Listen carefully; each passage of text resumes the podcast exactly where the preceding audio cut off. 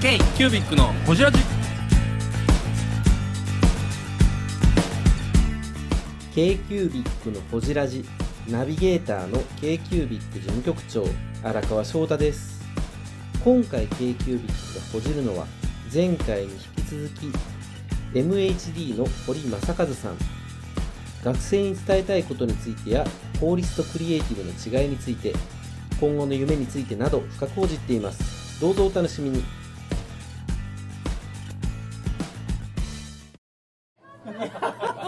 じゃあ今の堀さんの仕事は直接聞いていってくださ い。聞けるもん。荒川さんはそれ聞いたし、ほったらかしや山本さんは知ってるけど、僕、はい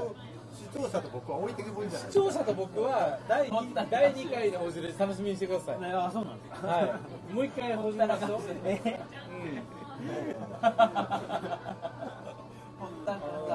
えであのリボンもで家建てた話とか、顔のリボンに家建てる話はめっちゃキね、ャッチーやんその顔めっちゃ面白いの。あれ。話をしたいのに、あのそこ放送できへんからいいと思う放送できないですいいと思いますでもねそこまで見てきた価値もういいから そこまで見てきた堀さんが今あのまあ MHC っていうブランドもやって自分で売ったりとか、まあ、当然クライアントワークもされたりとかそういう教えるっていう仕事もしたり、いろいろやってるじゃないですか今後のやりたいこととか夢とか、どういうことを描いてらっしゃるのか今の今今後何10年、そう今後10年、今何ができてないとかもっとこれしたいとか逆にこれやらなやべえなそうそうそうこうなっていきたいまあ、さっきの話ですけどまず YouTube の方をもっとパーセンテージ上げたいですね、あチャンネル登録者数、うんそうですねその収入としてであもやっぱり YouTube 自体がお金として計算していけるっていうのは大きいんだ、でちょっとカットしますけど、あはい1万5000人の登録者数で、はいどのぐらいの利益が出るんですか、利益広告料というか、その収入として。 YouTube だまあ大きいですね YouTube、うんそれが1回じゃないですずーっと毎月ですから毎ね月うん単発仕事になるし権利所得っていうのが大きいほ不っと動い産は売れほっ売れといても入ってきますもんねまあでも掘ってたらやっぱ徐々に落ちてくるこうあのこう更新し更新されてないチャンネそルっのて一つ言っ判断さてれたたのはまず50本出さなあかんって言ってたあそうですね最初まずねその土俵に乗るためにそれはど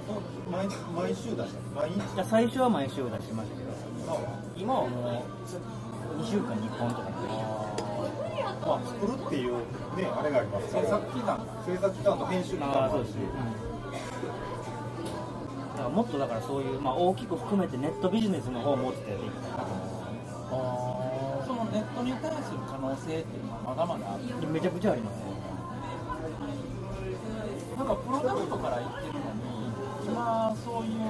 あの、まあ、稼ぎ方っていうか人ライフスタイルを作っていくっていうのにすごい堀君自身が自分がどうライフスタイルを作っていてどういう稼ぎ方をするのかっていう先駆者じゃないけどなんかそういう生き方を見せていってるのかなと思まあ見せてるつもり誰に対して見せてないとかいないんですけどまあ自然ってそうなんですよやりたいようになって、やりたいようにやってたまたまそれがお金になってるでのもでそれがしっかりとこうあのマネタイズできていってるやりたいことがちゃんとお金になっていってるっていうのは素晴らしい素晴らしい。でもそう、これからの生き方ってそういうことやもんねそうですねそうでもそうだねそういうことデータはやっぱ自分の、ね、能力をお金に変えていくっていうなんだかけな自分のので興味のあることとか、新しい分野とかに関して、それをどれだけ利益視聴者にとかって、届けて今週もつなげてお金にしていくかですよね。あとそのプロダクトデザインっていうのもその受けの仕事だけじゃなくてその自分の表現っていうのがあってそれも含めてあの自分が価値を作っていってお金に変わっていってなんか受けの仕事だけやっていったらそのメーカーのニーズを聞いていくしかないわけやからそこでは生まれていくものがあってやっぱり自分が経験してることと自分の感覚をちゃんと商品に両軸やからお願いされたことって割とやってあげたいと思うタイプですかめちゃくちゃやりたいですねやってあげたいでそれを超えてあげたい超超えたいと思いますその依頼内容を超えたい想像を超える。超えそうに向こうだから今あの講師業みたいなのやってらっしゃるのも、そういう感じですよね頼まれてというかまあ多分そうですねそうですよねまあ、学生に対して接し方って難しいですけど、うんうんでもまあそうやって未来のね犯人に対してこう関われるっていうのはすごい自分に対しても勉強になるし、それこそ間違ったこと言われへんっていう今のは、やってる奉仕活動で学生に何を言いたいちなみに講師っていうのはどこでやられてるんでそのお京都精華大学ですあー僕は受験して蹴った方へーそういうところでまたつながりができるすごいですね、ご縁というか。京都芸術デザインですけど、あれは造形なの、まず。精華大学何を生に学は生 NHC の堀正和です。研究部のこじらじです。精華大何を学生に学は生に言うてあげたい本音は別に就職するだけが答えじゃないよって言いたいんですよ別にもうみんな洗脳されちゃって大学出たら会社に勤めるのが当たり前ですそうじゃなかったらあかんみたいな漠然としたなんか常識がある僕はそうじゃなくて別に学生のうちから起業してもいいし学生のうちから仕事取ってきてもいいしでフリーですお金そう稼でいす、ほだんらまそうですよね。ええのにうん。起業してもね今1円で株式会社できたり学生の方が逆に僕らよりやりやすくてねすか時間あるん時ですね間あるしね協力者も集めやすいやそのハングリー精神を作っていくそうですも考え方の問題ですよでもあんまり学校教育としていいだからやっぱりいい就職先に、ね、上げていくっていうのがやっぱ学校としての目的なので、いいとこに学校としては入れたいでもクリエイターデザイナーとして見たらそれ生き方はそれだけじゃないよって言いたいまあまあ自分の満足をどこでそうだから、表現うん自分の体現してそうだから誰かのマネーじゃなくて自分にしか生み出せないもんでみんな絶対持ってて、ね、早く気づいた子は気づいてるしまだ探してる最中の子もいるけどそれぞれあるのに就職は正社員になるっていうのは一個はおかしいとだからほんま本音はもっと可能性をどんどん広げてほしい実際に現実問題としてその表現していくことがその例えばさっき言ってた、パクるパクられるとか、どうカットしたところを欲しいねどう守っていくかっていうこともやっぱり大事やと思うこれから先どう自分の価値を守っていくかっていうのとあの権利を取っていくかっていうまあそうですね、それもだから、まあ、法律的な側面から言うのと、あとまあ僕、普段からこっちの方が多分大事だけど、やっぱ道徳的な部分ってあるじゃないですか、で僕もその NHG の方はやっぱり一定のありがたいことにファンの方とかついてて、自分がこれ考えて、これ、次のイベントで出したらその人来てくれて、絶対あの人、ああいうこと言うやろうなって思いながら作ってるわけです絶対買うやろうと思ってであの人、ああいうこと、あのあの色好きやから、これ、この人がもうぜめちゃめちゃコアな個人個人に対してそれ商品で誰かがハグってもそんなお客さんはいないわかります同じもんを誰かがハグ売れてると思ってもハグってもそんなファンはいないよなるほど僕はだから物だけを見てないんですよその僕自身もお客さんもだからそのやり取りだったりとかつ心のつながりとかで物が売れてる売るつもり売る感覚でもないんですよ不思議な心の、まあ友達みたいな感じでもう買っていただいて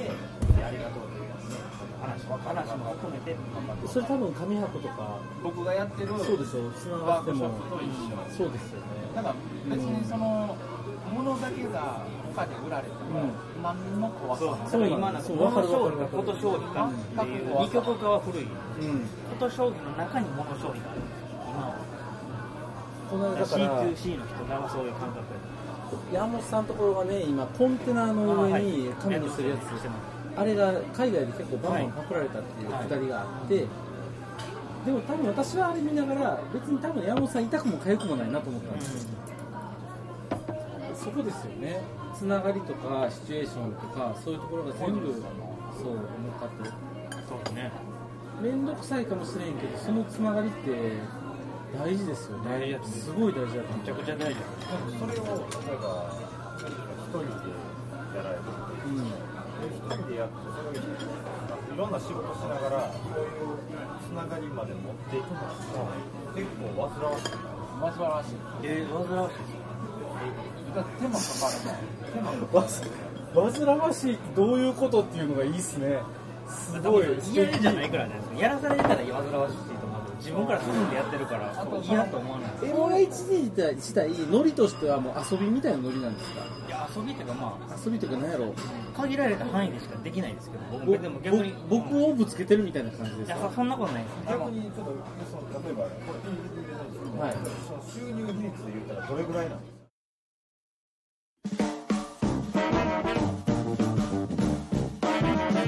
ー k ー b i c のホジラジではリスナーの皆様からメッセージをお待ちしておりますアドレスは info.kcubic3.com info.kcubic3.com もしくは KQBIC サイトのメッセージフォームよりお願いします iTunes のコメント欄でもお待ちしております皆様のお便りせーのお待ちしています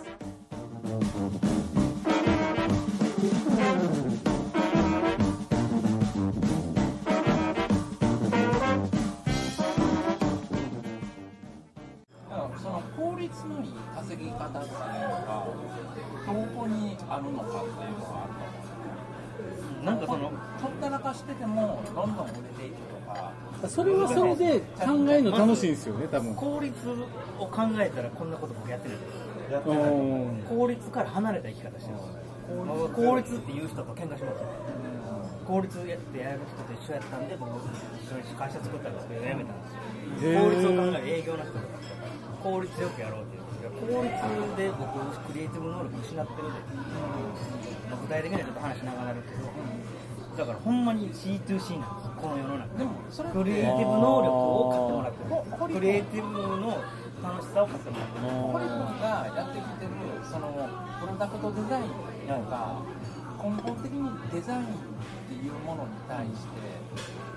まあ、どこにデザインをしていくのかっていうことの概念かもしれないけどデザインってなんかこういうものを作って広くその絵の多様さなんかあのーまあ言うたらマスに出しているものとしてデザインっていうものがあって、これって多数を幸せにしていくの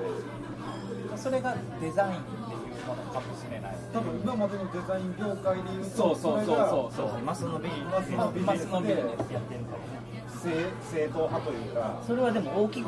その関与できるのはコストの面で安くできるこんなクオリティのもんをこんなややっつぱこんな安くでっていうその消費者に還元できるそこは絶対勝てないですよマスでビジネスで僕らみたいなハンドメイドやものづくりやったらそれと対極なことで幸せができるまあ、よりパーソナル目の前にいる人を幸せにする他にこのあなたの買った商品他誰も持ってないっていうその優越感も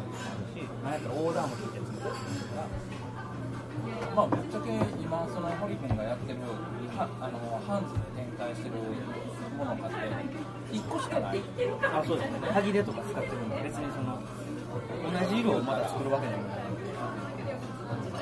型はできてるけれども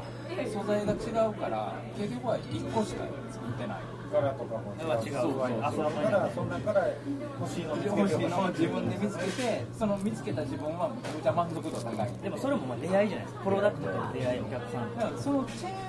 店チェーン展開してるお店の中でそれを表現できてるのすごいなって思う、でも僕のやってることを大手メーカーさんは真似できないんですよ大手メーカーさんはどっかに外注で制作してるけど外注してる一行員がこんだけ皮適当に渡して作っといてって言ってえー僕どうやったらいいのか分からないちゃんと指示書があって作って数何個作って何個の売り上げ工場に渡してって分かった上で仕事をします何個を適当に作って何個出来上がるかもわからんみたいな仕事受けないんです工場受けないですでも大手だから真似しようともできないです僕がやってるのもスモールビジネスやけども真似もできない参入ししそうでできないなるほどそういうとこもついてるんですよだから多分最終的にはそのデザイナーの成功例とかの話をしたって言ってたんだけど、そういうデザイナーじゃないですよクリエイターなんですよ幅広いデザイナーの枠にとらわれないデザイナーの面も持ってるし YouTuber の面も持ってるしデザーのクラフターの面も持ってるしあのクラフターねそうだからいろんな面を持ってる人なんですよねなんか泥臭いの好きですよね何個ぐらい基本いや僕でも不器用やからこうなってると思うんですよあのーやりたまたまやりたいことやってお金粗大ゴミ集めてなんか作るところの多分テンションあんま変わってないと思うんですよそうですよあのねテンション変わってないからうわーすごいな実際これからのそのリテールのお店ってどう生き残っていくかっていうとここでしか買えないものしかやっぱりお店としては魅力がないわけやね、あそこで行って買えるここで行って買えるっていうのは全部 EC に行かれるので、僕も備えを持ってるのでだからここの店でしかこのものに出会えなくてこれが買えないっていうのはやっぱり物僕ずっと物との物とお金との関係性をずっと考えるんですけどそういうとこなのかなっていう中央からも変えようとですからね土地転がしてるんですどっちからかしちょっとこれはドナルド・トランプやいやいやもうこれ買ったやん、あのねまあ今ぶっちゃけ入ってえー、ブングスキーラジオです。ブングスキーラジオ1年以上やってきてます。ブングスキーラジオ、小野さん、どんなラジオですかえーと2人がボソボソ話して1人がハキハキ喋るラジオですね高橋さんえなんですかね用意してませんでしたあー楽しい曲やってます。聞いてねー。全然楽しそうじゃないいいんじゃないですかこれはこれでそうかことであってこれからシュリンクしていくのも人口もシュリンクするお金もシュリンクしていくの中でそんなチェーン店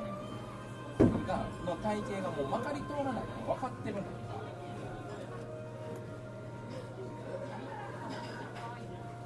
たはいというわけで、はい、はいそうですねというわけで、ナイス判断、はいえー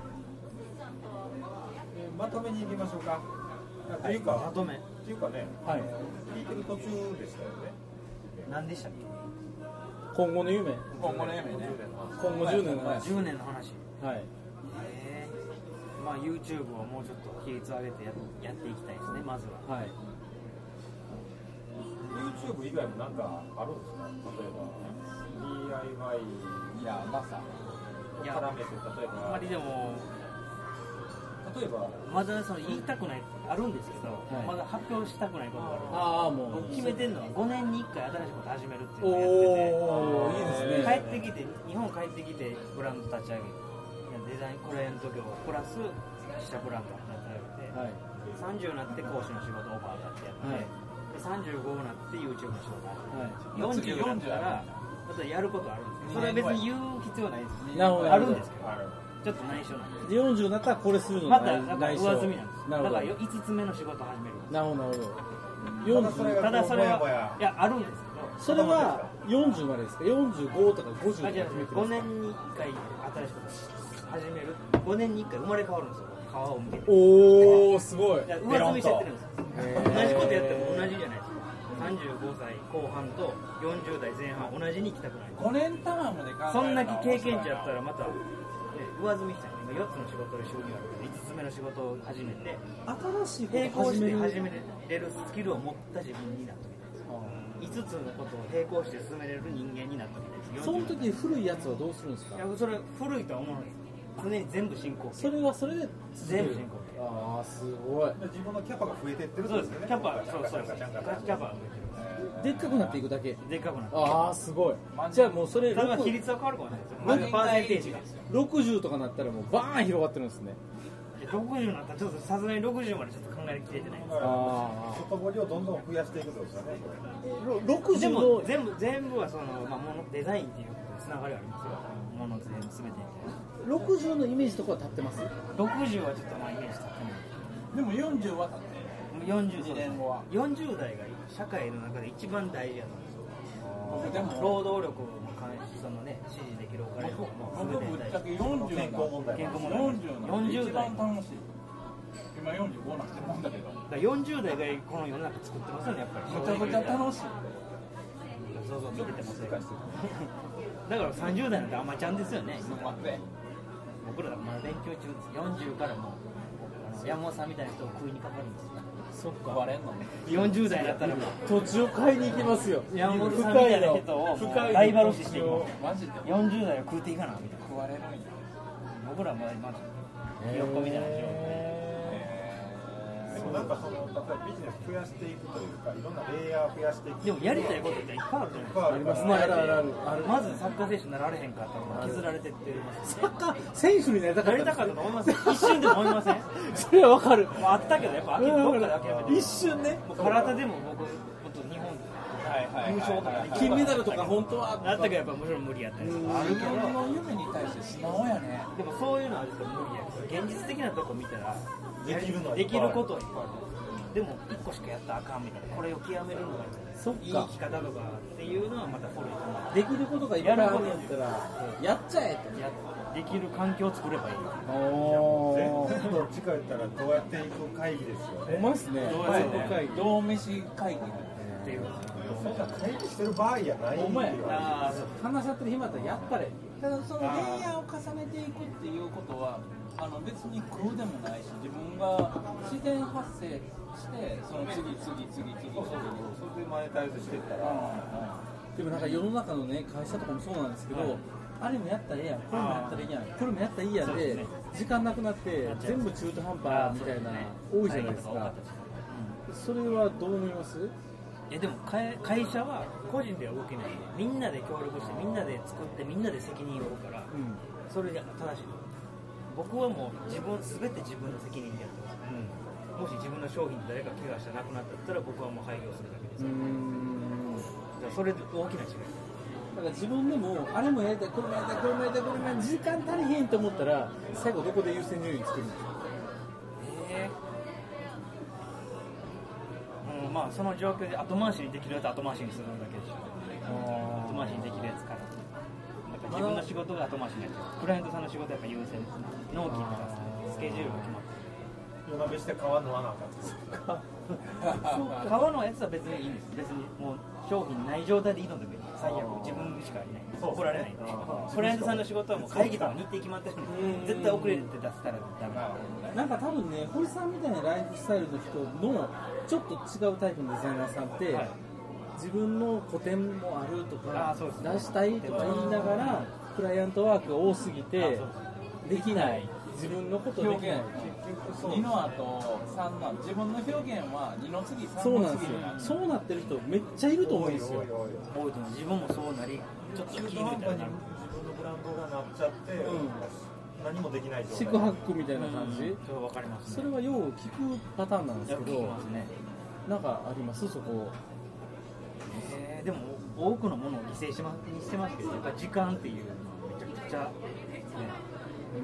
もうだからもう無駄な飲み会とかしかないですからね、まあ、そうですね寂しい人間でしたそう考えたら飲み会ですいや全然いいですこんな無駄ビジネスなんで仕事なんでこれこれ一番無駄やわホジラで仕事にしたいホジラジチェックポイン最後のいやホジホジラジはの行く末は何なんですかやっぱりそのこれね文具業界を盛り上げたいトいやただの飲み会です3人集まるどこ口に実ですどこに何が達成っていうゴールっていうホジなるラほどいやでもね、はい、きこれねあのでもねいろんな人と仲良くなれるんであすいろんな人のルーツを聞けるしマインドを聞けるんでそうなんですよ。もうもはやロックマンですよ。ロッ堀クマンさんといえば。堺のロックはーロックマンですミラノを打ち抜いたロ堺のロックはックマンですまあ、ぶっちゃけその僕らが聞いて学んでることって聞いてる人もすごい学んでるそれはそうでしょうねなかなか聞けないじゃん聞けないほんまに。だから僕らが初めて聞くことはみんなオーディエンスの人が聞いて初めてあそれはそうですねうちらの人たちのその生活、生活じゃないですけど考え方にプラスにななってくれてるのが嬉しい当然もっとメディアパワーがあればね、PR になれば一番いいんですけど、我我々が勉強するためにさせてもらってるっていうのがすごい大きいですね。トイレ行くけどこの人は。ちょっと今のうちまとめましょうか今タイさんがいないうちに。山本さんやっぱりですねもう。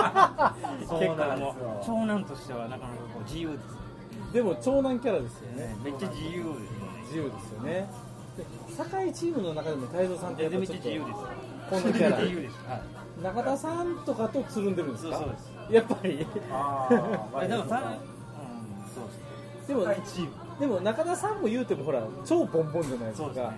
スーパーボンボンですよあおの人堅い感じですいやでもいいと思うんですよそういうもうなんか何百年っていう会社のところの方やから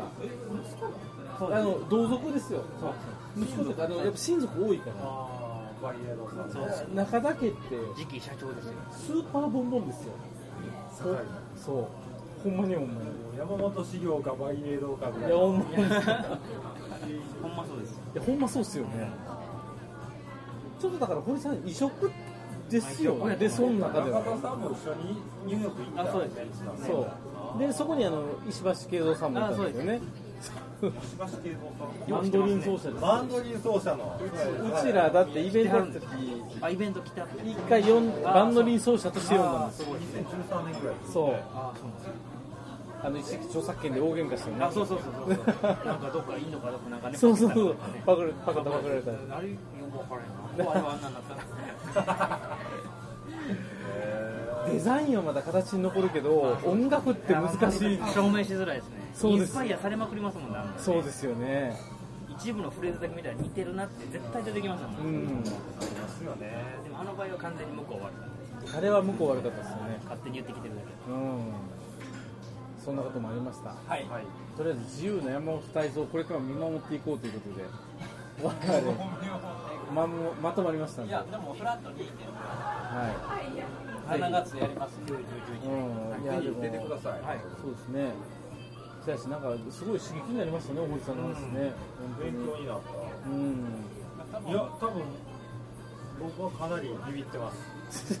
同じルートをそうですよね僕は挫折したんで挫折して憧れて自分でそうやり始めたいやでもいいそれいいこといでやす、ななんか、そのアベコンの今日の温度感とちょっと違ったのが、普通の文具メーカーと話してるのと違うやん。阿部さんのリスペクト目線がすリごスくリスペクト目そうや線ねがすごいんなんかちょっと違うなと思って。リスペクトですよそっかなんか、あのー、メ僕がーメーカーとに聞くことと違うなはい、と思って。会計の方お願いします。デピアレジナで。ちょっと僕大きなメーカーと結構バカにしてますからあーなんかそれすごい感だからなんか普通に自分がなりたかったものに道を行ってる人ななっんでてる人あの一人の人間の表現の仕方と